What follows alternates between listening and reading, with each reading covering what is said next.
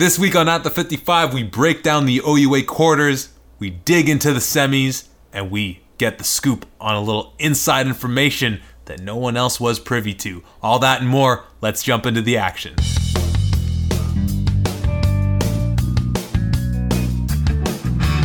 This is Justice Allen, running back number four for McMaster. It's Eric Starzella, starting left tackle for the Guelph Gryphons. Dylan Giffen, left tackle, for the Western Mustangs. And you're listening to At the 55. At the 55. At the 55. Stay tuned. Best OUA podcast. Okay, let's kick things off with our Who's Back of the Week. Dakota, do you have one ready for I us? think you should go first, Zach. Okay, I'll start us off. My Who's Back are the Waterloo Warriors in OUA semi-final action. Dakota, thank you so much for crunching the numbers and doing the due diligence on this. Lord knows I wouldn't have been able to figure it out myself, but the last time the Waterloo Warriors were in an OUA semifinal game, before I give you the year, I'll actually give you some hints, see if you can figure this one out. Some of the top songs on the pop charts included NSYNC Bye Bye Bye, Eminem Stan.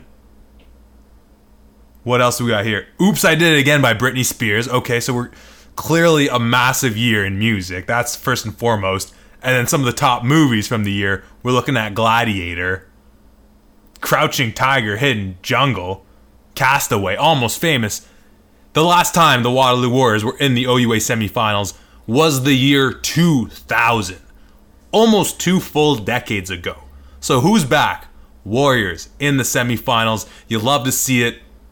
Well deserved. We'll get into the, that game out in Ottawa.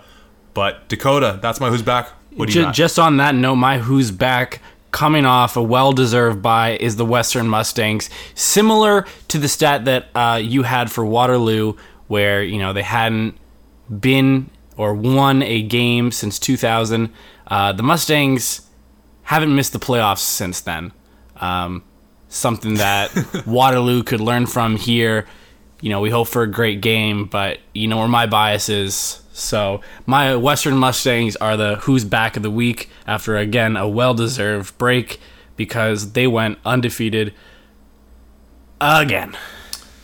Well, that they did, and uh, we'll hop into that game when we preview the semifinal. But to kick things off, we'll do our review from the quarterfinal action. Which do we go with? Hmm, well, they're both at one o'clock. Let's. Uh, well, we're talking about Waterloo, so let's go with the Warriors at the GGs. Final score in this game: the Waterloo Warriors 44, the Ottawa GGs 21. This game was in the nation's capital. We had Matt Mahler starting at quarterback again for Ottawa. Of course, we know who it was at quarterback for the Warriors, Mr. Tre Ford himself. And despite the outcome, this was a fairly competitive game through, well, at least the first half. First half. What happened, Ottawa? What happened? You can go back to talking, but man, what happened? Well, actually, no. I'll pass it off to you because you had the, uh, you know, you had the guts to to go with Ottawa, and I totally, you know, I, I totally get your line of reasoning that you, you gave. Um, so, for you know, from what you watched here, it, it I, I think this game played out how most people who saw this matchup would have assumed. Waterloo putting up points. Ottawa's defense was really tough.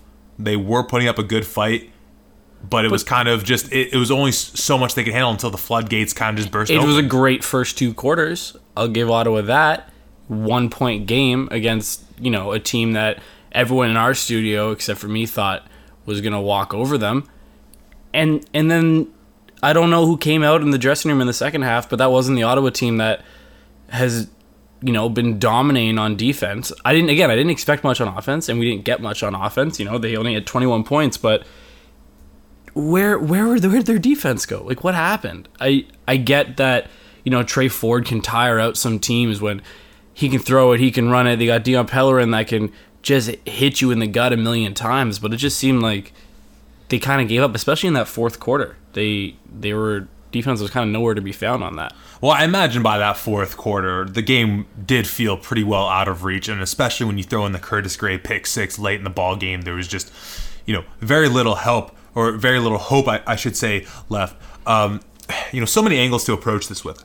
I, I think the first thing I'll mention because you talk about Ottawa only getting the 21 points, and realistically, you know, if I did my uh, my research prior to this, I feel like for Ottawa, given how well their defense has played on a whole this year, 21 points is, and once again, looking at some of the things that have happened with their offense that have obviously the Bittner uh, injury being being the biggest among them, but some of the things, the reasons that uh, we're, we've been given pause to to you know be hesitant with this offense.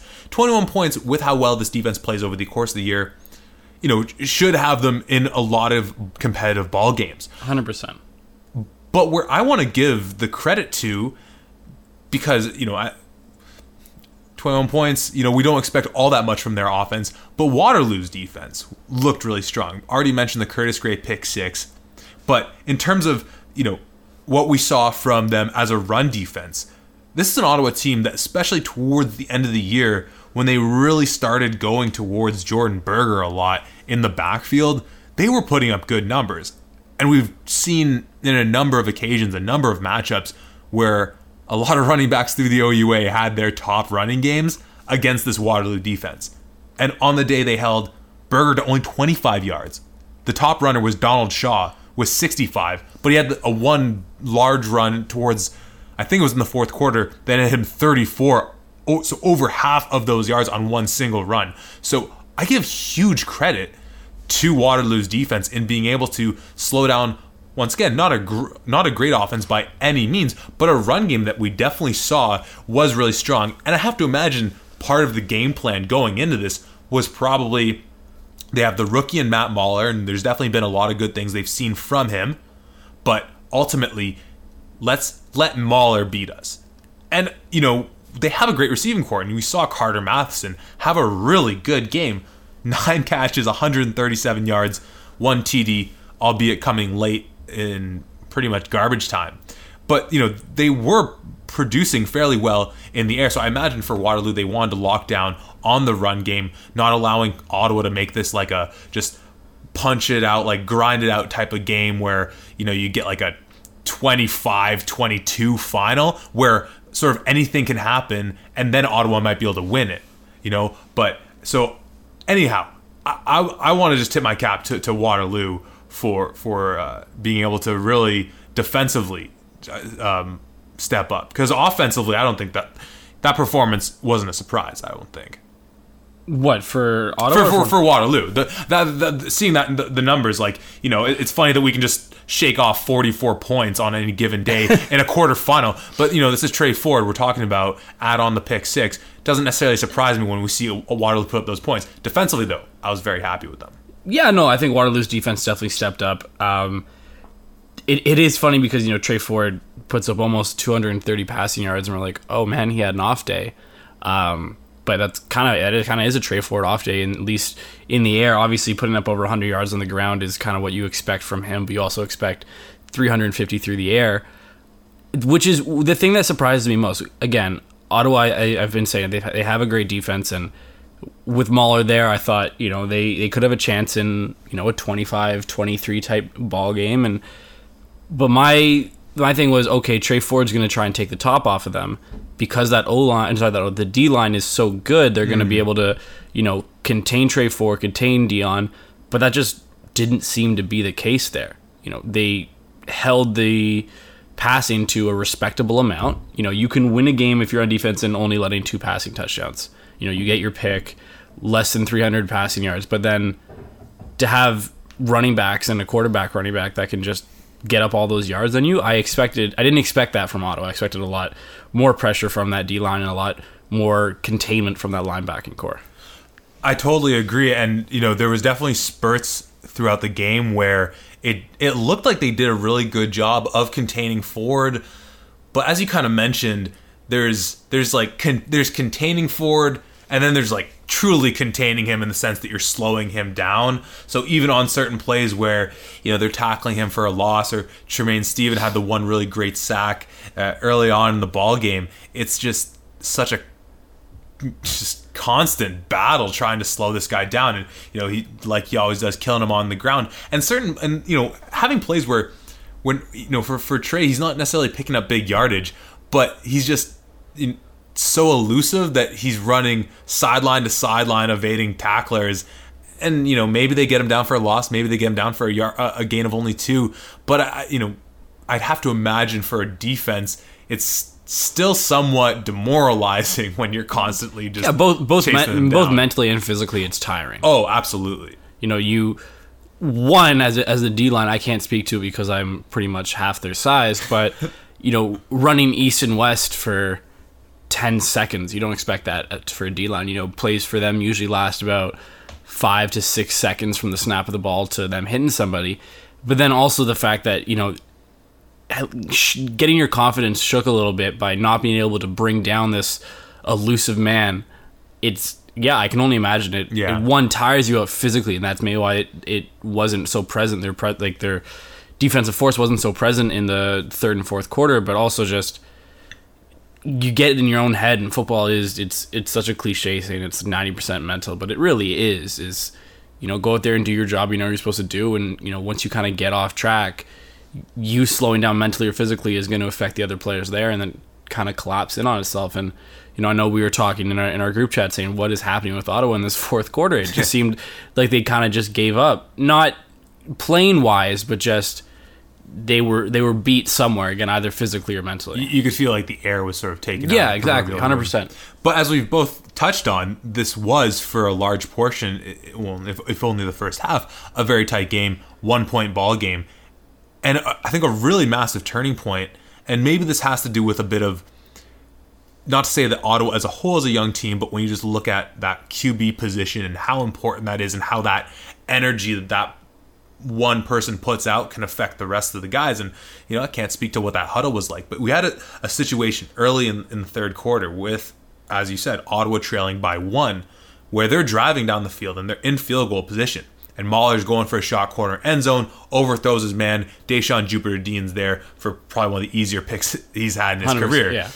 And then on the following drive, that leads to I, I forget who scores. I think it might have been a Tre Ford touchdown or Ternowski, but leads to them. So you have a situation where, I mean, obviously, if Mahler connects with his man in the end zone, that's six, ultimately probably seven, and then you're up six in that situation. But even without that, if that ball falls incomplete, if they do a, something else happens, and you kick that field goal, once again, just talking about that that energy that you have as a as a player as a, a unit as a whole team having such a big swing like that when i forget where we landed on this i assume we i, th- I think ultimately this was still going to be despite them being favor or the home team this would still have been a pretty I don't big think I don't think it was an upset for if, if Waterloo had won. no, exactly. Yeah. Exactly. So you you do have an Ottawa team where, despite being at home, their backs are kind of up against the wall. So when that happens, coming out of the half, tight ball game, and then you start to it starts to slip a little bit. It can just kind of snowball just- before you, you you blink, and it's fourth quarter, and, and Gray's taking it to the house for the pick six, and you know Yeah, one hundred percent. I I think you know even if the defense had stopped in there, not necessarily an interception, and Ottawa had to kick a field goal, that's kind of a, a big momentum shift for the defense. But an interception really gets the whole team going. Even though you know three points, the defense is like, oh, we're hype. You know, we stopped them. They're not getting a touchdown. They're getting three points. Okay, maybe they're up by two at that point, or whatever the score is. It we're still winning, or the game's closer. But the interception says, okay, we stopped you. We took it from you. Yeah. And now the offense is saying, all right, let's go score. Let's. This is. I always think of turnovers as like it's a free drive. You kind of go into a game, you're like, this is how many drives I'm assuming we're gonna get if we run the clock this much and they run the clock this much, and that an interception a turnover is kind of giving you a free drive and kind of gets the whole team going. Yeah, no, I agree. I, like I, s- you know, we, we talked about as we said what's hap- what happened to Ottawa late in that game, and I think just all those factors that we've laid out, sort of leading into, uh, you know, that that that energy being kind of drained from them. But nonetheless, regardless of it not being an upset for Waterloo, they still had to get on the bus. They still had to go to Ottawa. They still had to take care of their business, and they definitely did. And I, I'll admit, I'm probably well. There's not too too many voices out there talking OUA football, so it's not a large pool to begin with. But I've definitely, on a few occasions, questioned whether this window of opportunity for Waterloo, it whether it might become a whether it can just disappear so quickly because we already have. I mean, Forzy's only in his third year, Ford, but we have Ternowski in his fourth year. I think Lom's in uh, third or fourth year. But it's just one of those things where I just if it if it didn't click this year, and obviously they're only in the semis, and obviously we've already laid out with how long it's been since they've been in a semifinal game, that that is truly an achievement unto itself. But that this cannot be like that, despite it being almost the two decades, they, they cannot celebrate this more than that one, that one moment, that one night. No, no, 100%, especially because the clock is ticking on them. And not only that, but they got to go to London and face Western, who is well rested. And obviously, get- we've, we've, the narrative has been at least from some people in our studio and as well as people online saying, well, Western's not the dominant force that they are. Play one playoff Western is is different, and two, again, they're undefeated for a third season in a row. You're going into their house for the semis, somewhere that they've been a million times, somewhere that Waterloo hasn't really been. You have third years at Western who only know winning, only know what playoff football is like. It's a different experience. You can speak on that more than I can, um, but no, the clock's ticking, and now they're facing the juggernaut that is Western in Western's home. So I don't think you know they probably went out that night, and then I would say probably nine o'clock in the morning they had meetings. Yeah, back to the co- coaches probably didn't sleep at all that night. Probably high five each other, shook hands, and then went right back into the room and watched film. Well, and you know we'll get into this more when we go into the preview of the semis, but Bertoia himself, obviously, I'm sure I'm sure he did not blink after this game and thinking that he was going to celebrate. So I'm sure it was straight to business. But uh, you know, in terms of closing windows and opportunities, with this being the end of the year for the GGs, just wanted to go over some of the senior fourth year players on their roster, some of the guys that we've had the pleasure of watching for the last few years. And not to speculate too much on you know how this will affect them moving forward, but just these names alone, obviously, been huge parts of the team. So some of the uh, some of the fifth year players include the likes of Donald Shaw, Toronto product from Richview, fifth year guy. Uh, saw him contribute in, in this past game, and this year, obviously, with him and Berger being the tandem backs, really effective there. Uh, Tho- Thomas Rollins on the offensive line, Carter Matheson in his fifth year. Oh man, what what a stud he has been. Um, as well, his uh, other receiving partner, Kalen Beaver. Uh, he's gonna he's graduating as well. Thomas Carrier uh, at linebacker, that sort of Sam position. Cody Cranston, uh, he's graduating or he's in his fifth year as well. Some of the notable fourth year guys for them: uh, Alex Douglas, Rashawn Davis, Jordan Berger, who's looked so good for them of Man, late. who's left? And well, I mean, you know, it's definitely still some talent there, but it a lot of those names, particularly well, offense and defense, but a lot of those big names offensively, particularly the likes of Beaver and Matheson in the receiving corps for them leaving uh, next year. So we'll have, you know, it'll be interesting to see what type of uh, what type of recruits the GGs pick up in the coming uh, off season and how they bounce back. The story with Bittner, obviously, I, think he's only technically in his second year, but CJFL and all that business, I don't know how that works out. But I would expect to see him back if healthy next year.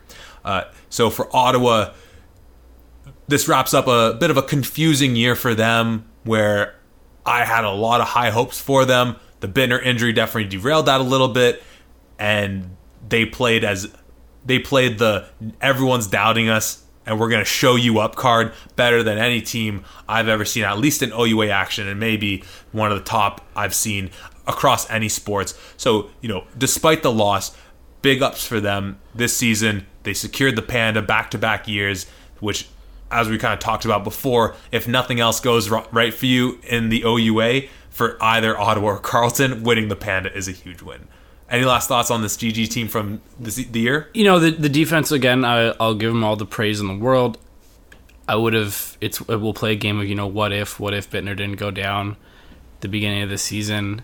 You know would things have been different? Well, obviously they'd be different, but you know I think and not that it really probably matters to them, but they definitely earned my respect. They went from a, a team at the beginning of the season that I said they're just a maroon pony, and you corrected me in the color. Um, but gray? you know, they definitely earn my respect. They're more than just a meh fence team for me.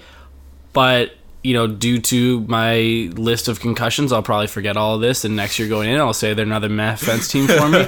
but for now, they definitely have my respect if that means absolutely anything, which, again, for them probably doesn't. They're on, they're on to next season. Well, with that being said, the Waterloo Warriors are on to the semifinals, and they'll be taking on your alma mater, the Western Mustangs. We'll get into that game, but first we'll move on to the other quarterfinal matchup. It was the other team from the nation's capital, the Carleton Ravens, traveling to Guelph to take on the Gryphons. Let's hop into that one. Final score in this game the Guelph Gryphons 22, the Carleton Ravens 17. This game was in the Royal City. This game looked like it was the Ravens to win.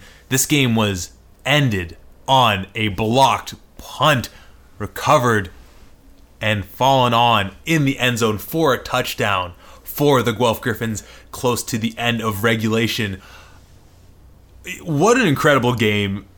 I, you know, as far as the finish goes, as crazy as any game I've seen in quite some time. I think this game though played out very similar to how you and I kind of just talked about it how it might play out last week in that we have two really stout defenses, the front sevens in particular. Obviously, for Carleton, though, uh, we still didn't see Cassar in this one, which is a huge blow for them. We'll get into that. We'll get more into that a little bit. But really, two strong defenses. Special teams, obviously, Carleton's had a bit of issue in the kicking game throughout the year, but generally not anything overwhelming in that category.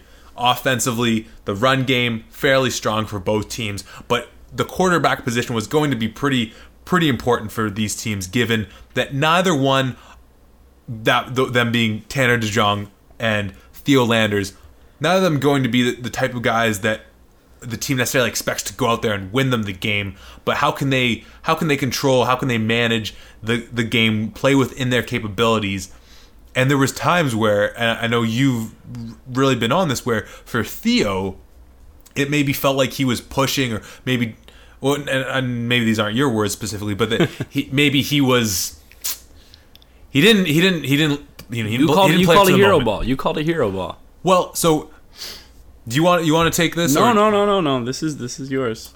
So as we were talking about last week, it seemed like with these two quarterbacks, it can be won or loss if one of them tries to play beyond what the team needs from them. And as we've laid out, these teams can win against most most of the teams in this league with the other things that do they do so well. Not not even talking about the quarterback position. And there were certain times where it felt like maybe Theo was trying to force the action a little bit, got himself into some trouble. Now on their offensive line, they definitely were having to move some guys around, which is definitely having me fretting about what's going to happen next week in Mac. So, but I don't know, like the numbers for Theo aren't great. Not a good game, but I just I, I don't know. I, I think there's just a few moments that it just looked like he tried to force the action, force it to happen. But I don't think this was necessarily, if they lost this, I don't necessarily put that completely on him. No, I wouldn't. I wouldn't say it'd be completely on him. I'm not here to point fingers and say it is him. But you know, similar to what I said going into this game against what I saw against U of T, and now we have this game where two fumbles and an interception from your quarterback spot. You can. Man, I don't even know if I can say you can do that against Carleton. Let's be real. They were Guelph was sweating buckets going to that final minute, and I don't think anyone predicted that a slightly low snap and a, a great blitz would really get Guelph into the playoffs. But everyone in the stands looked kind of nervous when when I was watching on on TV. Oh, for sure. Yeah, and they don't want to be this is a quarterfinals. It only gets tougher from here. Here's your here's your best case scenario is McMaster and then Waterloo probably for Guelph. And we'll get into the McMaster game, but those are two teams that you know, Mac has a great defense and then also a very stout offense. And Carleton, I we knew it was going to be a great defensive game, and it was a great defensive game. I never really thought, other than maybe you know Carter and Ferguson really taking the top off and running down the middle and crushing that front seven. I didn't think Carleton was really going to do much on offense, and they didn't really do much on offense. They were just the amazing defense they were. And I was I was actually talking to Cassar um, after the game, and I was telling him I don't think that their defense, even with him, it wouldn't have been that much different of a game. It, it their defense played great. Yeah. Carleton's defense played amazing. It's just really that one. Not, I'm not saying Guelph's defense didn't play amazing, but it was really just that one play, and you can't get lucky moving forward in the semis.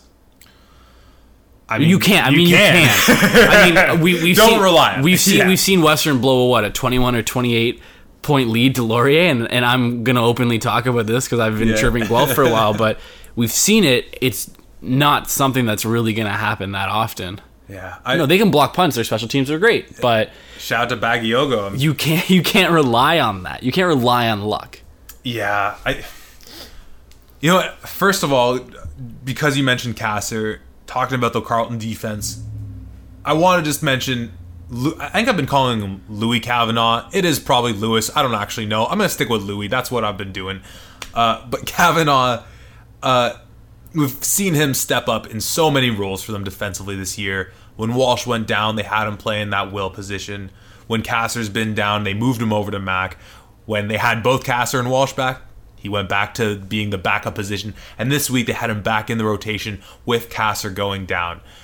Now, his duties other than just filling in when needed at linebacker is as the long snapper. And- you mentioned the low snap, and I've been a snapper in my life that by no means like atrocious at all, but I'm sure he. It wasn't a terrible no, snap. by no means. If the punt went off, you wouldn't have been like, "Oh, lucky got that punt off." Exactly. It, it was at it was at his hip instead of you know between. I guess the sternum is where you really want to hit him. You know, below the nipples in between the belly like button. the, the, the strike zone. Generally. yeah, exactly. But I just I have to imagine what, and you can translate that equivalent of it's not really your fault, but you, it could have been a little better to any position, whatever that equivalent might be. And I'm sure whomever that would be in this position, in this case, Kavanaugh, I, I imagine he's probably feeling down. Like, but wh- whatever you know, whatever he's thinking about it, I just want to once again just reiterate how important he's been to this team's success, filling in at linebacker. You're such a nice guy. Oh well, thank you. You know, you always want to bring people up. That's why I gotta tear people down sometimes.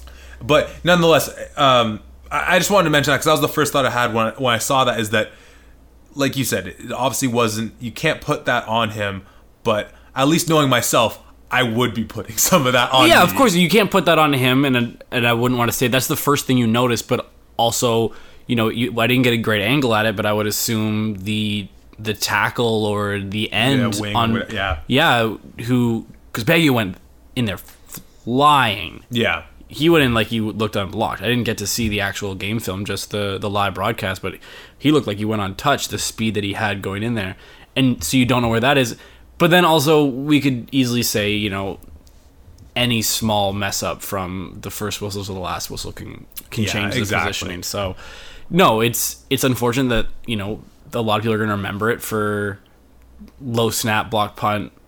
You know, actually, people don't even notice it was a low snap. I, that might just be people that actually kind of know football. Well, then maybe I'm just being an ass by bringing it up again, and no one would have thought. No, no, no, it's fine. I would have, I would have talked about the low snap. So, so Louis, you can, you can like Zach and hate me like all of York does. So, okay, where do we go with this now? Um, so we brought up Caster's name. Uh, obviously not playing in this one, and that was, you know, I, I, I do generally agree with what you said that Carleton's defense played so well as is that what could have really gone differently with him being in there, I, obviously no one knows. But you and me were split on our picks for defensive player of the year, and obviously it's yet to be decided who is going to actually uh, take home the hardware. I'm pretty, I'm pretty sure the league talked to me, and I'm the official. oh, vote. Oh, So- okay. Well, then, all right. Then never. I don't even know why we decided to make picks if it's just, I just, you. I felt bad for you. You know how you lift these guys up? I tried to just lift you up. Thanks, Came in here and stole the spotlight. Yo, I really need it. But anyway, but this was so exciting because we had we talked about how good this was going to be as a defensive battle. And on one hand, it's Cassar anchoring down the Ravens defense. On the other, it's Job. So it's it's it, it sucks that we didn't get to see, regardless of what impact from ultimately a team standpoint that would have had, or for for Carleton, just seeing both these guys go mano a mano, and you know, f- for Job, like he didn't let didn't let anyone down uh, as far as his performance, racking up nine solos, or pardon me, five solos, nine total tackles, getting a half sack. Uh, in the game as well, just be you know doing what he does, flying all around the the field, picking up anything that gets past that immaculate front four, sometimes front three that they have. So great game by him. Um, hey, yo, AJ, someone steal your stats because it was looking pretty light. Just saying, AJ, you got one sack, four solos. Someone must have stole it, or you didn't wake up in the morning. I honestly want to go back through this tape because I remember the first time because I rewatched it to put together a little highlight film that we're gonna spoiler hopefully try and put out from this game, and I swear like Guelph's only to, uh, uh, has four sacks according to the the box score here. Six. No, only four. Where do you see it? Guelph? Yeah. Six. Oh, then mine must be And be. 10 tackles for a loss. Oh, this one. Okay, I don't know. We are looking at the. Folks, we're looking at the exact same website, exact same page. Can you just jump into your do better right now? Because I know what you want to say, anyways, and I know it relates to the organization that might be. Fine, I'll just. I was gonna wait for the schedule. OUA, I'm bringing you back to back to back to back, probably third or fourth time. You gotta do better. do better. I'm not gonna talk about the stats. I'm just so tired of the schedule, and it would make more sense if we talked about this in the upcoming games. But two one o'clock quarterfinals, and then we got two one o'clock semifinals. This is ridiculous. Do you not want people to watch your games? Do you do you not care? You know, it's hard enough to get on Yar TV where it lags every five minutes. Yeah, it's a stupid name. What, what, is, what does that even stand for? You know? But then consistently having one o'clock games, I put it out there on Twitter where that there should be, you know, two one o'clocks, two four o'clocks, and a seven o'clock, or just some variety, maybe a Friday night game every once in a while. There are some, I know, but, you know, every once in a while have it maybe the thought is kids are going to be going out. Well, kids go out every night. Um, maybe I did this a little more than you in university, but there was, you know, Jack's on a Monday. Oh man, I'm old. now. I'm so old. I can't remember. Probably Seeps on a Tuesday. You're just Jack, Jack's on a language. Wednesday. Anyone in London knows what I'm talking about. Uh, Seeps definitely on Thursday. Friday's up for grabs, but you got to do better with the schedule. I sent it out. We sent it out on our Instagram, and almost 90 percent of the people agreed. We had like, I think, 80 votes Yeah. out of 100 that would be 80% that's really bad math dakota. But was it 80 vote? There was a lot. 90% said that they should s- stagger the games. I know all the parents are agreeing with us you know it doesn't allow for the option. I have to pick one game. There's no oua red zone which i honestly would be kind of cool if they could do it properly because nfl red zone really helps all the kids with adhd but oua you gotta do better with this scheduling and i'm gonna come after you this offseason so don't think i'm just talking smack. I'm coming after you. Screw petition. I'm going to your front offices. We're changing the schedule up.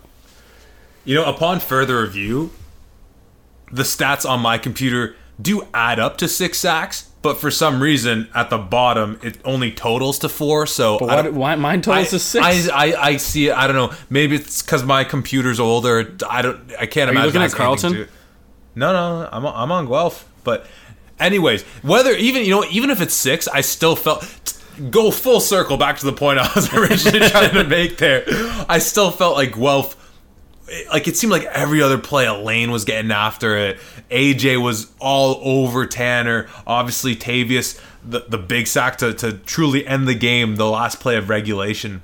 But just uh, you know, you can say what you want about you know worrying about the production they're gonna get offensively, but I still feel like Guelph that is. But it like this defense c- keep you in almost any game. The same way we talk about with Ottawa, with the way their defense plays. And I don't. Once again, if I went through the numbers, maybe Ottawa's defense they they. I'm almost certain they do, they did score more than than Guelph's has this year. yeah yeah yeah probably But whether that's an actual well factor includes of includes special teams you never know that's true. But I you know Oh, definitely golf because we're clean kick returns. Anyway, I'm getting off track. Well, we're kind of just rambling at this point, but anyhow, uh, you know this this game had me just so excited for how good well both these defenses are, but particularly with Guelph, and not that it surprised me by any means because I've been singing their praises all year long, but it just if they have any shot, it's it is this defense, and they've been living up to my standard that I've put for them as the top front seven in the league, and if they're gonna have success, it's gonna be cut be because they're having six plus sacks. They're getting, you know, the for- forcing fumbles. They're getting some interceptions. They're making some noise on the defensive end. I'll I'll save my thoughts for our weekly preview, but you know, there's the I got yeah. Okay, let's all right, just, let's all just right, move on before. I, okay, um, last last point I I want to touch on with this game from f- surprise, surprise, from the Guelph standpoint, was that we No we saw Starcella back and he played the full game, uh, but he didn't play the full game at his normal position of tackle. We saw him move into center, which while I don't remember seeing Ben Petrie go down with an injury, I'm assuming they didn't just decide to bench him at some point for poor play and move Starcella in. So if that is going to be a long term issue, and by long term, more than a week, because obviously after this week, if you lose, you're done. But that could be huge. If they don't have Petrie in at center, obviously Starcella can fill in fine at center, but the problem then, of course, is just the trickle down effect where you're then bringing in someone else at tackle, you're moving things around. And I didn't I didn't see it, but did Mateo get the nod? The the rookie lineman. I know he was out on a concussion. I don't. I hmm, I'd have to go through that again. I don't remember who. I think I, I saw Liam Lapointe in uh, one of the tackle positions. I, I'll I just don't know I'll just they, I'll just text him. Yeah, yeah. Um, so that's going to be huge for them, no doubt, because the beginning of that game, seeing Starcella and seeing Woodmansey on the right side of that line, as they should have been if all things worked out well. Obviously, you can't control Starcella pulling his hammy in week one, but they were dominant. They were blowing everyone off the line from Carleton. It was beautiful to watch. So it's going to be a shame if they don't if they're not able to have their, their healthy O line. But of course, injuries have really been the story of the of the 2019 Guelph Gryphons as is. So we'll, we'll have to monitor that. Uh, Ziggy, if, if if you don't text me back before you listen to this and then you message me afterwards, I'll be upset with you because I know I have the facts that obviously I messaged you before this. But that's besides the point. Uh, any last thoughts on this one? No, I think that's all. I'm I just sent out some feelers to find out some O line information. Now it's a race between you and me who gets the information first. Oh boy! All right, Ziggy, don't let me down, man. Uh, you know, once again, Bagiogo, uh, rookie out of, uh, I believe he's from Montreal, getting that block at the end. Um, you know, big ups to you coming through in the clutch. For Carleton uh, to do much the same for their crosstown rivals, just to look through the roster at some of the some of the notable fifth and, and fourth year players on the team that uh, we may or may not be seeing next year. Uh, Tevin Bowen, defensive lineman, uh, guy from Toronto, he's in his fifth year, so we definitely won't be seeing him back, or at least it would it would be behoove me if we did. A really strong player, came on a little late in the year in terms of the production that he was putting up, but always a threat there for them. So you know, great to see. Uh, or it has been great watching him uh, play. Obviously, when it was him and Onyeka, they caused just headaches for everyone across the league. Nolan, Nolan, nah, pardon me, Nolan McGreer, their center, another fifth-year kid. Uh, he's been a, a stalwart for them for some time. Uh, Quentin Soares at receiver, he's in his fifth year as well. Uh, moving towards some of the fourth-year guys, the likes of Josh Walsh, who you know we've talked about a whole bunch at that linebacking position. Part of, uh, I believe, from their Twitter, they call them Swole Team Six is their little nickname. Um, so, you know, like I said, only in his fourth year, so we'll see if he ends up returning uh, next year. Uh, I believe Jack Cassar also in his fourth year as well. Uh, it'll be interesting to see if he gets some looks CFL wise. You know, if he does, obviously he could come back. Jesse Lawson, the the the great tackle for them, he's obviously been highly uh, talked up in terms of his potential at the next level. Definitely expect him to get drafted this coming year. Whether or not he sticks, that's another question. Phil Loki, uh, stud receiver. Um, we'll see what happens with him. Maybe he gets some looks CFL wise. He's definitely got the athleticism and the talent to, to definitely get some looks there. Uh, I actually think I miss Chad Menchelenko as a fifth year guy there as well for them. Um, and oh, Taron DeJong's actually in his fourth year too. I didn't know that. Um, yeah, and then Jack Cassar as well. Nathan Carter in his fourth year as well. I won't go completely through because they definitely have some senior guys. So it'll be interesting to see who's on this roster come the start of the next decade. And as we mentioned with the GGs, see what type of recruits they can pick up to help bolster that roster. Obviously, a great program they've had there. Another team that still looking to push through to get to that next level of success. But that does wrap up their year for the Guelph Gryphons. They will continue. They'll be heading down Highway 6 to take on the McMaster Marauders. And with that being said, let's get into our preview of the OUA semifinals. Well, much like with how we decided to pick which game we talked about first in our quarterfinal review, for our semifinal preview, we don't really have a determining factor based on schedule or anything like that, since as Why you, not? Why not? Is it because Uh, they're both at one o'clock? You stupid. O- Go ahead. I don't know, rewind about 15 minutes and we'll get into your do better again. Uh, but we'll go with the Mac Guelph game since we just talked about the Gryphon, so we'll stay on that subject. Traveling, like I said, down Highway 6 to Hamilton, Ron Joyce Stadium. This is a, a week one rematch where the McMaster Marauders defeated Guelph in Guelph to the tune of 25 to 10. That was, uh, you know, that was a very interesting game. There's been so many parallels with these teams, or at least, you know, the two main parallels with these teams being that they both got new head coaches for this year. For McMaster, there's obviously the familiarity with Ptaszek coming back into the system, coming back to Hamilton after his time in the CFL and his time out west. For Guelph, Ryan Sheahan coming in from all of the success he's had out with the Calgary Dinos.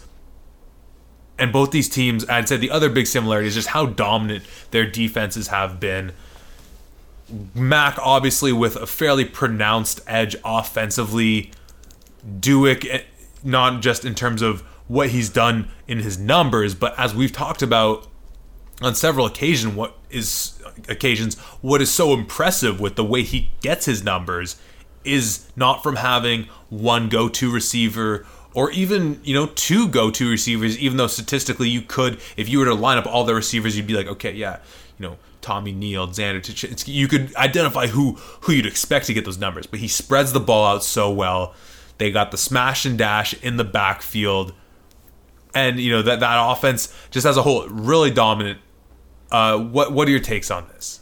Can I just say who wins? Like I don't, I don't know. Again, both both teams have dominant defenses. I we've agreed on that It's too many times for me to care anymore. um, but the thing that really stands out for me, and we just touched on this, is the kind of the lack of offensive mojo that Guelph has been displaying over the last two games.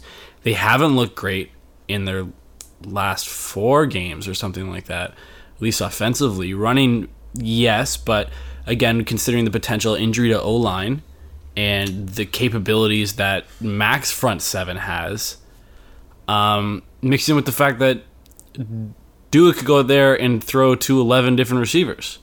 And we joked about this before, but I kind of want to put the bet down. Does like just do a complete a pass to more receivers than Theo Landers has completions in general? Come on, man. Well, I'm saying like, I'm, what what did what did he have last game? What did it was 16 completions or something like that? Yeah.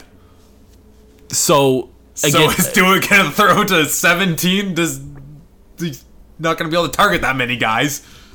first of all, you never know. You never know who could be out there. But I'm just saying that I I, I think that Max is going to take this one. It's it's home. It's home field advantage. Yeah. Max is going to be healthy, coming off again that well deserved bye. They have maybe not equal defenses, arguable on either sides. Mm-hmm. You know, you obviously think Guelph, and I haven't seen Mac enough because I've been watching Guelph for the last couple weeks, but I don't know. I don't think that Guelph Guelph's definitely improved over the season. Mac has lo- lost the last couple games, but again, head to head, Mac won. I know it's the beginning of the season and you can't really count that, but I think Dueck's improved over the season. The defense for Mac has stayed steady, and I think the Guelph's offense has kind of teetered off there at the end. So if it comes down to it, you know, Mac's gonna be able to put the ball in the end zone a lot more. So a few things. One, and this probably, you know, the great question of something or nothing. We saw coming off of Max bye in the regular season, it took them about game and a half to get their offense going again. There's obviously a number of factors that go into that in terms of opponents and things of that nature. But they're now coming off the bye. It's a different type of bye though.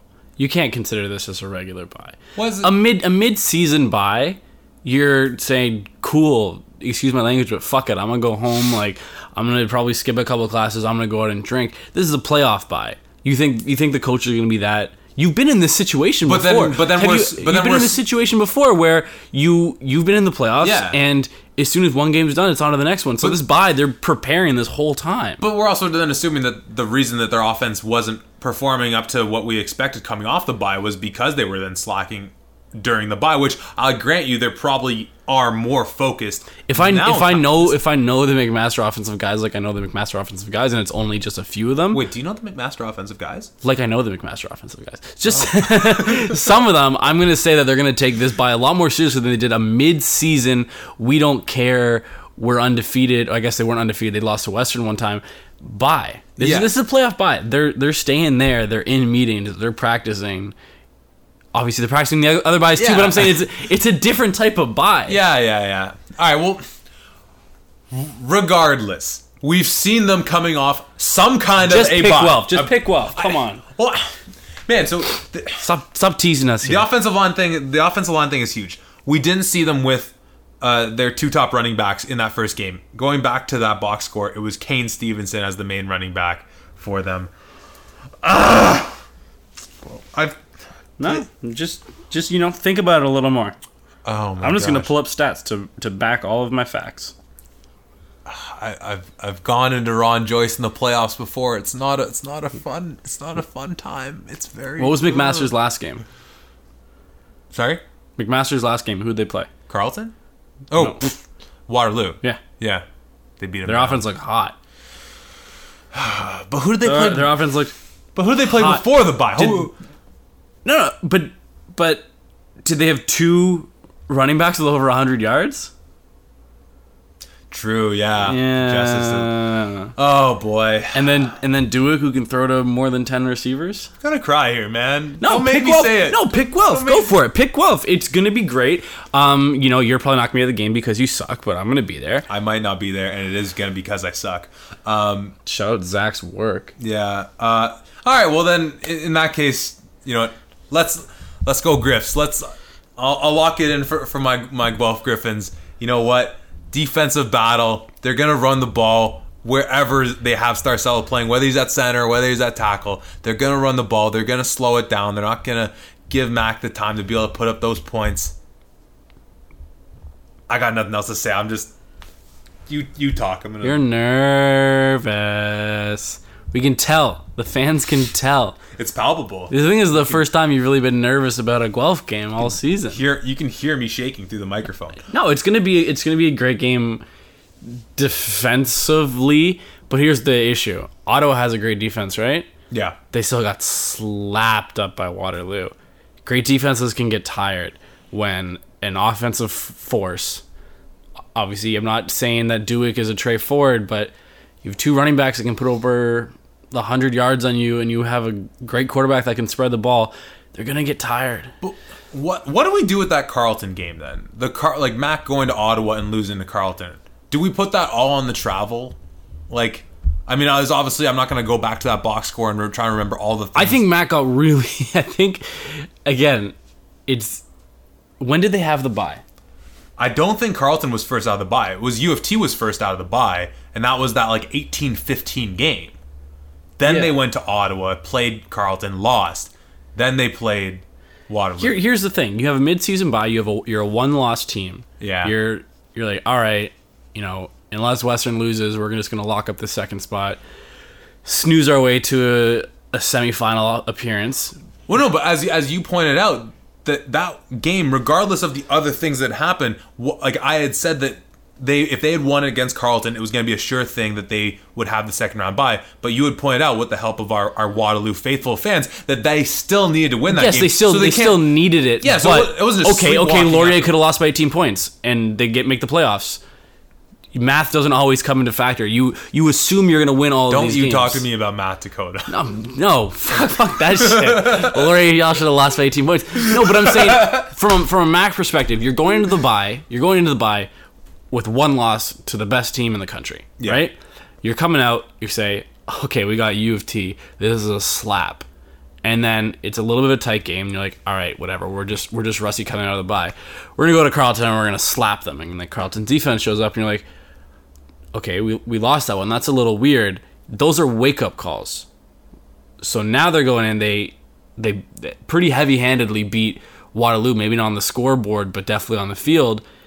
Now they're kind of getting it back together. This bye is different. They're not going to this bye saying, "Okay, it's a slap. We'll go. We're gonna we got a cakewalk to the Yates Cup." Like Guelph is a good team. Let's prepare and let's slap them. I think I'm the, I'm the, Very evenly matched defenses, very not evenly matched offenses. I'm the bye week whisperer. Remember Go what for hap- it. Remember Call- what happened Oh, so I what? We're, about- we're talking about the next game. You're saying Western's gonna lose? well, maybe let's Get get out of my house. Oh boy, no, I'll st- I'll stick with Guelph. Um, I love this Mac team though. The, uh, I mean, the defense obviously we can talk enough about it. Uh, Blake and those boys, uh, but I, you know, you mentioned as well how well Duke spreads the ball around. A lot of fun to watch. Expecting a big defensive battle. Um, still holding hope that I will be there as well, but not going to hold hope too too uh, too too much longer, given how uh, well the week is winding down. Any last thoughts on this one? No, no, right. I've had I've had enough of this. enough of this tomfoolery. All right, well, let's move in to our, our second game Waterloo visiting Western. Now, this one's a rematch from, what was it? Week. Was it week seven? or Yeah, I think it was week seven or something like that. Yeah. The wild 45 42 final. We remember how it ended. Pellerin with the fumble, Liegghio with the field goal. reminded me a lot of a time that I think it was a couple years ago, maybe last year. Guelph had Western and went to a double overtime game, and then it was the playoffs, and it was just something completely different. I'm gonna get out. I'm gonna get out. of Oh, I. Oh, not okay. not last year where they just didn't happen, but um, I'll just get out of the way and say the Western's gonna win.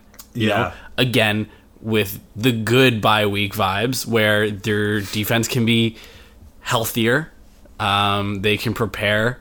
They kind of knew who they. I feel like they knew who they were gonna face, and either way, you know, Greg Marshall's been prepping for Tre Ford for two years now, probably.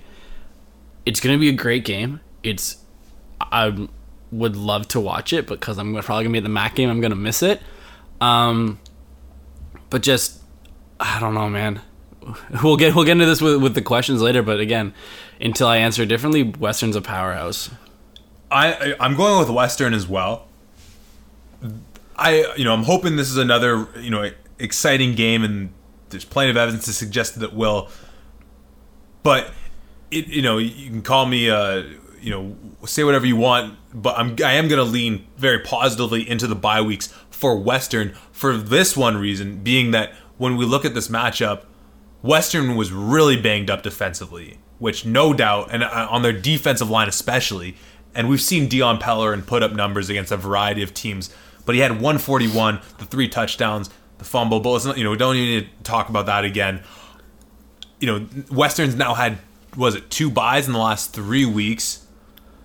So from that standpoint, if they have gotten healthier defensively, you know, someone threw us the great question earlier today on, on Twitter about what would be more likely for Waterloo to score 40 plus on Western again or to hold them under 40 plus again.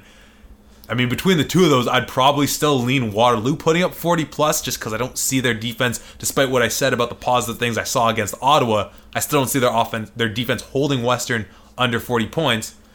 But even still, with Western's defense, assuming that they're healthier from that matchup four, three, four weeks ago, having had this time off, that's going to be tough. I think this game's going to be like a like a 45 27 or 45 32 with we'll say 11 points for Waterloo coming in garbage time. How does what can you? And I'm putting you on the spot with this, but break down the the scenario because it's not unfathomable that Waterloo wins this. Like it's not likely, but break down break down how Waterloo wins this game. Tre Ford. Just yeah, that's just it. like it's it's that simple. And if I if I put Western up against pretty much anyone, I'm going to say Western just because their offense their offense is great. You know, we talked about Chris Merchant last week and how he's up there for MVP candidate. Um, Trey Humes can bust out any game. Uh, Malik Basinger and Brett Ellerman can both put up 100 plus receiving yards every game. Um, their O line's great. Their defense is solid. Their special teams, Mark Liegghio has the record for most points, and they have he has the most points this season. They're the best, well-rounded team. Yeah. You know, again, Guelph might have a better front seven, and Carleton might have better, healthy linebackers, and Clay might be able to put the ball out more, and Tre Ford might be able to run the ball better than Chris Merchant, and there might be better running backs. We're, talk, we're talking yeah, about yeah the full. we're talking about as a whole. Yeah, if I'm on Madden, I'm scrolling through the overall rating. This they're they're the highest. Yeah. So Waterloo is not going to beat them with a solid defense. They're not going to beat them with a solid offense or beat them with a solid special teams. Waterloo has to have that X factor, and that X factor is Tre Ford. And obviously, in turn with that, Dion Peller and Tyler Ternowski, uh, like giving them the ball through Tre Ford. But it starts with that snap to that arguably the best player in, in the league right now. That's the only way they're going to Yeah. win this.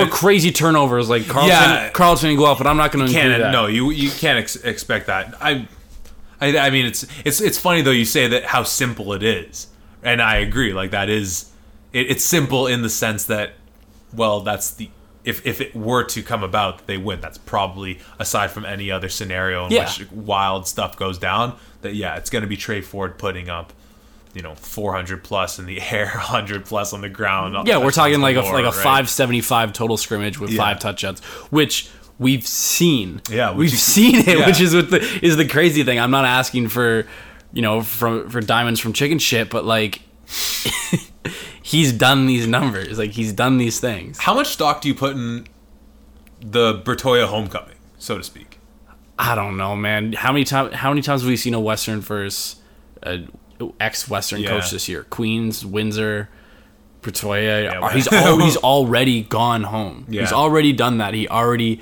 has done that 45-43 loss. Like he's already gone back to TD Stadium. This isn't anything new. This is I'm sure for him it's just another game. Yeah. At, at this point he's been gone from Western for 2 or 3 years now. This is just another game.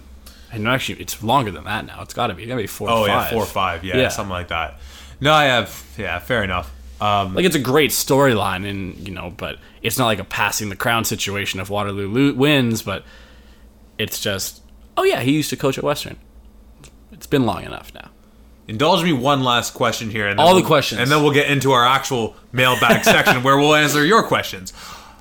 And this actually does relate to something that came up on Twitter again, and to everyone who's been asking us questions out of the blue or just following up on anything we're putting out there.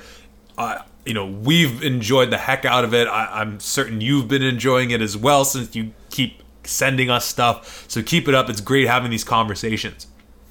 But I'm curious what just from a, a, a, from a coach's perspective, a former player's perspective, just a sports fan in general, for Western, and, and this is inspired by a question that Adam McGuire had asked us. For Western, you have on the one hand going into going to the quarterfinal with the possibility of a few different teams uh, coming to visit. And I just want to talk about two of those teams, being Waterloo, who they're obviously playing, and then on the other hand, Carleton, who they were a miraculous blocked punt away from facing. With this Waterloo team, this is the team that, as we've talked about, came into TD Stadium, place, whatever it's called, and narrowly, you know, left with the, the narrowest of losses, right? yep And so for Western, I'd imagine there's probably a bit of, you know, we, we still know we're better, but hey, we're not gonna. If if we would ever try and sleepwalker or whatever you want to call it through a semifinal game, not that I expect a Greg Marshall team would. It's definitely not going to be about against this team. We've already seen them give us a tight game.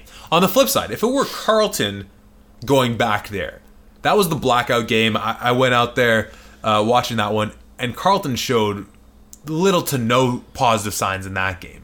So I say all that to, to make the point of for Western or for any team really, just put yourself as you can be the coach, you can be the player, whatever posi- whosever shoes you want to wear. okay Having a team that you beat narrowly come back to play you versus a team that you beat very handedly. so In terms of so you're saying ottawa wins and carleton wins uh, that's the only way carleton goes. no no if Carleton Carleton wins straight up they go. No waterloo was last. No what uh, Carleton was. That's why they were playing okay. Guelph. You're right. Sorry tiebreaker. But anyways, reg- regardless, but you have point being, you have a team that you narrowly beat versus a team that you beat by a large margin, a large marge, if you will. What is the from a mental standpoint? Obviously, every coach, every player is going to tell you you prepare the same, but that's a load. You know, like, I'm curious what your take is on all that. it's tough and it's it's hard because just by the way I have pick, picking Carleton to win games I've never got it right this season it they've always, always kind of struggled with them, and I'm sorry, Carleton, because I picked you and you lost. Um, I think I think I want I want to go against Carleton solely on the fact that I think my offense is going to put up points, and I know my defense is going to not necessarily shut them out, but shut them out.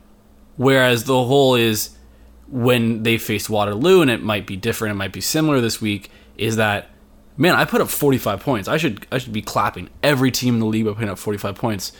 But then I kick them the ball and they go and put up 43. Like Yeah. they're. I'd rather have a. I know I can put up 20, and I know I'm not. Gonna, my defense is going to let them score. Than a. All right, let's go out and this game's going to come down to who has the ball last, which it pretty much did. Came down to who had the ball last in the Western Waterloo game. So I'd prefer to face Carleton. With that being said, again, with the coaching answer, if you're asking me and I'm Greg Marshall, I'm going to say, you know, we're on to Waterloo. That could have been Greg Marshall. That, that Or Bill Belichick. Bill Belichick. yeah, you know, he They're kind of one and the same. he he honestly, yeah, if anyone wants to go watch, you know, when I think it might have been Western versus Guelph in the Yates Cup or a time before that, there is a clip filmed by uh, Western Film Crew where it's on Greg Marshall when they win and everyone it's it's in the last second when they stopped it and everyone's in slow motion jumping and smiling. Greg Marshall has a straight face, puts his clipboard down, shakes the coach's hand, and walks on the field. This man, like, I've only ever seen him really smile a couple times. One was in a in a, in a photo with me, which I'm pretty sure was fake, and the other was when the other was when I when I saw him at the Vanier when he was winning. That like he doesn't he doesn't smile. He's all business. So Don't get it. Twi- don't get it twisted. Greg Marshall isn't the Bill Belichick of the OUA. Bill Belichick is the Greg Marshall of the NFL. Let's let's lay that down right there. it's a that's a big statement. But yeah, no, I think uh, he would. He, if I'm a coach, I'm saying Yeah. we're we're wanting this. If I'm a Western defensive player, I'm saying God, I don't want to play Tre Ford. He's he's crazy. If Yeah. I'm Chris Merchant, I'm saying I don't care. I'm going to score points. Yeah. and I'm going to. It might be a little tougher against Carleton, where they put up 30 something, than it it was against Waterloo's defense, where they put up 45. But either way, Western's offense, I'm confident they're scoring no matter what. But I'd rather take the the easier defensive route, which is facing Carleton. Yeah, I mean it's interesting, and we'll we'll move off this uh, because I know we have some questions to, to dive into. You know, it's, it's it's generally generally in football, it's hard to beat a team twice just for so many factors that play into that. But for Western, you never really blink twice about it. It's like they won the first round. I said at the beginning of the season, I'm like, I'm probably always going to pick Western. I may stumble a little bit in the decision, but man, eh, until they lose, it's been three years. They've lost one game in, in like five years, like other than playoffs and Yeah. and stuff like that. But OUA regular season, they've they're just dominant. So And the- I know this is the playoffs now, but and I we might be way off on this, but I know we you looked this up in helping me make my who's back point. The last time these two played in a playoff game, that was. I mean, we might just be wrong throwing this out, but I think we, this was what we saw. yeah, 2001. no, 1999. Oh, sorry, 1990. 1991. It was the last time they played in the semifinals, 1999. Oh yeah, yeah, 1999. Wow, that's that was so most of the players playing right now were probably born then. That yeah, that sounds about right. Damn. Uh, okay, so it's been a minute. We'll see. Uh, we'll see. Uh, I, I don't even remember what the outcome was of that game because I was uh, very small myself at that time. But uh, we got Western, we got Waterloo. To reiterate, in case anyone missed it, we are both picking Western in this matchup, and of course, the winner will face the winner from Mac Guelph in the Yates Cup. It is crazy to think that we are only a week and a half away from the Yates, but of course, before we get there, we have to go through these semifinal matchups. And regardless of who comes out of these games, I expect slash hope uh, just phenomenal ball games. Lot of history with these teams playing, at least from what we've seen this season. And yeah, expecting some great things. Uh, haven't checked the weather for the uh, Southern Ontario region, but fingers crossed we get some good weather. I mean, I could just ask my echo if you want. Now I'm not. Ah, we're past that now. Uh, so with that being said, let's take this time to move into our mailbag section. All right, I'm gonna start it off for us. Uh, we got my boy Scott Klin here. Do you see any upset upsets in either of the games coming up in this week? I've I've already you know thrown my hat in the Guelph ring. To be to be fair, I don't think a Guelph Mac, no matter what happens, I don't think either of those are upsets. Yeah. Okay. They're both very again evenly matched teams. I won't get too into it. Just rewind if you want to hear. it, But I don't think they're either. You know, they're pretty evenly matched. And we've obviously both said that Waterloo's not going to win. That would be obviously an upset. But So Scott, we got zero Zilch. upsets coming through. Thank you for the question though. Next question I got for you. Yeah. Okay, let me pull it up. Just going through our DMs here. Define Western, and I don't know if I can because I've pretty much coined the term powerhouse when it comes to them. Define Western in some way other than a powerhouse. Put a face on the team. Are we talking like this year or This comes from Tim Austin through Instagram. But yeah, we'll, we'll, we'll talk about just from this year. He says, put a face on this team. Help me understand them as something that isn't a quote unquote powerhouse. Hmm. That's tough because generally speaking, the words that come to mind is powerhouse when I think of Western. you walk into the TD Stadium and they probably still have it's Brian Marshall and uh, Bo Landry, I think, with the black on black visors, and it just says "Protect this house." Yeah. So that again, powerhouse is something we're probably going to say a million times. I mean, just to kind of arbitrary, not arbitrarily, but just throwing out like adjectives, like Good. you know, just the swagger, just knowing that, as we kind of said this year, they've come not come down to earth per se, but that there's a bit less of that. Sorry, my my cat has escaped. Please continue while I get him away. and just uh so not not to say coming down to earth but just how this year it just seems that teams are perhaps not as afraid of taking on the mustangs as they perhaps were in other years but just that idea alone of whether teams are not scared or less scared you know i'll throw another adjective then scary. You go face this team whether on the road or at home and it's just kind of we talked about the things that you tell the press or things that you tell your team versus the things that deep down you feel you know late at night the eve before a game when you're playing western. It's you know it's intimidation. So it, there's it's hard to put it down into just one word aside from powerhouse but it's just uh, you know the amount of it's yeah the intimidation the the way that you can just get into another team's head which like we said this the, the the somewhat lacking of that this year from previous years is what makes them seem more of a, a, a feasible target for other teams but nonetheless No, a hundred percent. And just to go on that, obviously dominant. They're they dominate every single game. If I'm going to assume, I'm going to go off this question as if you've never watched Western play. Um, they are, yeah, scary, dominant. Um, they they somehow just can't lose a game. But in previous years, it used to be you go in and you pretty much say, well, you know, let's hope we keep it close, but we're probably going to come out with a loss. And now teams are coming in there and saying, you know, let's really try and get a win. Let's try and squeak out a win. Guelph almost did it. Waterloo almost did it. They're, I don't want to say they're beatable because they haven't proven, no one's proven that. But I don't know if you want to put a face on it. They are, if you know football, they're the Alabama. They're the, I guess Bama's not a good example either because Bama's not even first. But um, they're the they're the Patriots. Yeah. Um, they're the best team in the OUA, the best team in in the CIS. I'm calling it CIS because I hate the marketing for U Sports. Um, I don't know. They're just good. What would Yeah. you call it? Western is good. The face is just good. It's just a just a neutral skin tone with two eyes and a smiley face. They're just good. yeah it's it's it's it's weird to, to you know great question but it's it's it's kind of weird to think like how do you describe them like they're just if if you Well balanced. Yeah, I'm gonna go with well balanced. They don't hmm. really have a face of the team anymore. It used to be Will Finch. Yeah. You know, it used to be Joseph. Before then, it used to be you know Donnie Marshall and Brian Marshall and I guess Greg Marshall, but they don't really have a face anymore. They're just like when you think of Western, other than maybe Chris Murchie, you don't really think of an individual player. It's not a Jesse McNair in, in at safety. It's not Fraser Sopik anymore. It's just, they are a well balanced, solid team. and that kind of leans like that kind of leans into the Patriot analogy even more so that that whole do your job mentality, that whole next man up attitude.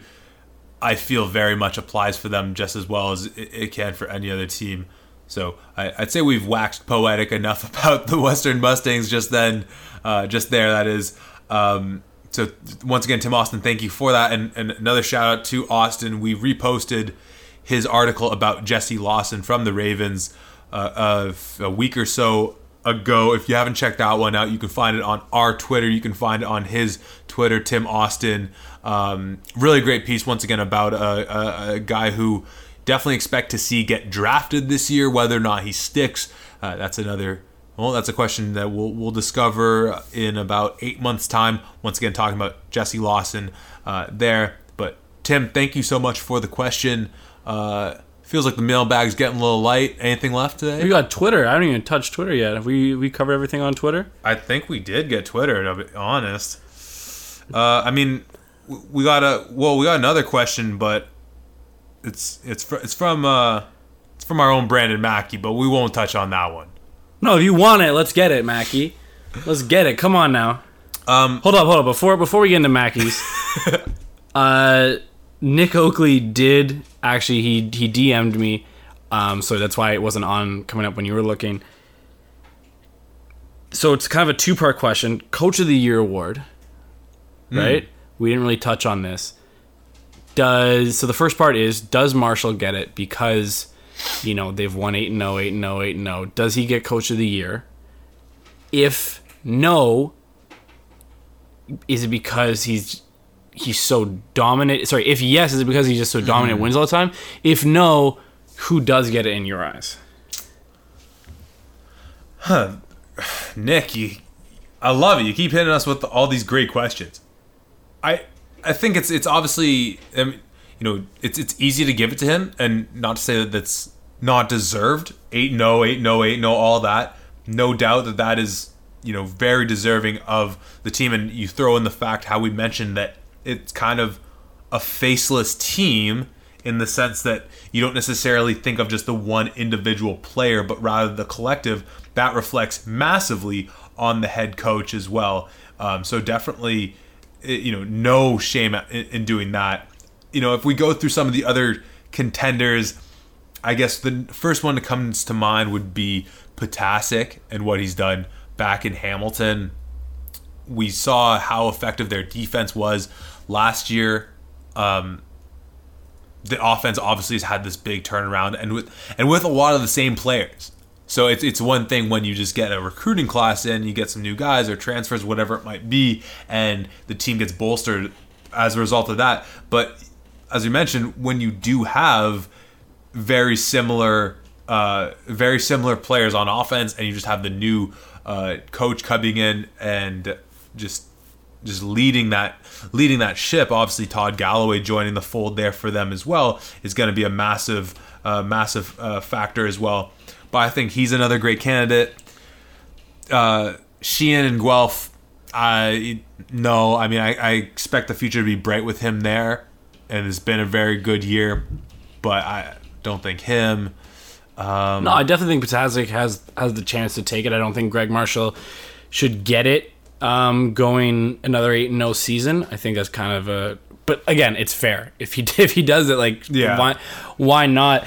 I think someone who maybe deserves it, but will definitely not get it. Um, Tom Dennison or Dennison, right? The, the quarterback coach, the secret offensive coordinator for U of T, kind of sparking new life into that U of T varsity Blues offense. He's obviously not going to get a six and two position. Two and six. Sorry, yeah. You know, I'm still still my head in the clouds hoping, but a two and six co- coach who's a positional coach who's not even the official OC. You know, yeah, always yeah. goes to kind of a head coach, but that would be why like Black Horse. I bet five dollars get five hundred thousand from it, mm-hmm. sort of thing. But no, I think I think we're, we're talking logistically. It's got to be Ptaszek. Yeah, I you know I, I would say that another kind of dark horse candidate in that sense would be Barresi from Ottawa. You know, we saw them offensively, so many things happen, so many letdowns, so many surprises in terms of the personnel and all that. The defense was great again. They did lose some uh, massive players, Jamie Harry being the obvious one defensively as well. But through all that, we kind of talked about it last year, or pardon me, last week when I gave them my who's back of the week. Once again, shout out to a Nick Oakley question. In that, despite all the adversity that they've had this year, they still wound up with a first round uh, game, a a first round playoff game at home, and all that. So having uh, Breeze there, the consistency that he's been able to instill in that program, and the success that they've had, definitely a bit of a dark horse there. But yeah, if it's I think I think it goes for uh, expectation. The the results for the coach of the year is expectation, like divided by results or something like that. Right. You know, if any other team had got eight and zero, that coach is winning coach of the year. But you expect Western to go eight and zero, so he's not going to win it. Actually, you know though, and I know you were never as sold on this as I as I as I was, but I still, you know, regardless of the outcome and how the season turned out, the regular season that is, I do not regret the the notion going into this year that I, I could have seen Western go seven and one, six and two, and we obviously saw games where that very much could have come to fruition. On top, you know, and and it's obviously a product of all these things, but you had all the different coaching moves as well. But the one coach that, or not the only coach, but the the one thing that was uh, there all along for them is Marshall, was Marshall, and you know for the foreseeable future will continue to be him. So. Um, I wouldn't leave that contract. well, I I don't know about I don't know any of those numbers or anything like that. Don't like want that. it. but, Just someone sponsor us. uh, with that being said, is that uh, I think that wraps it up. Any last questions? Anything we missed from last week? I mean, or- you have the Mackey question, but that's up to you if you want to. Nah, we still don't know if he exists, so we'll just leave that for now. Um, but yeah, phenomenal weekend of Five eleven Mackey. Five eleven. we'll let you guys fill in the blanks of what that means. Um, thank you again to everyone who contributed, all the conversation we had all week long going into this podcast, everyone who gave us your questions uh, for the mailbag section. Thank you again. Um, phenomenal lineup of games we have. Unfortunately, as you so eloquently put in your do better, they are both at one o'clock. Um, but nonetheless, if you are in the Hamilton region, if you are in the London area, definitely make your way out to these games. Um, you know, just the top talent in this league. We've seen it all year long, and now we are seeing it with the stakes raised all the way up. And the winner goes on to the Yates. Nothing more to be said. It's that simple. We'll be here next. Yes, one last point. Breaking news. Oh, boy. Just received word on the Guelph O line situation. Do you got a text? You don't have a text. And it's a secret, and no one's allowed to know. I know- will. I will show you the text after, but it's a secret, and no one's allowed to know. I'm gonna assume that's why you didn't text me back, Eric. But you could have just texted me and been like, And it's actually coach's orders. No one's allowed to know. I don't actually know, but I know that no one's allowed to know. So, whatever. Insider scoop. I got it before Zach. "Well, all right, that's that that hurts actually a little bit, Ziggy." But I'll, I'll let this one slide because you're such a stud. But nonetheless, we will be here next week with the matchup for the Yates Cup. Who will take home the OUA championship and all that and more. We'll see you there at the 55.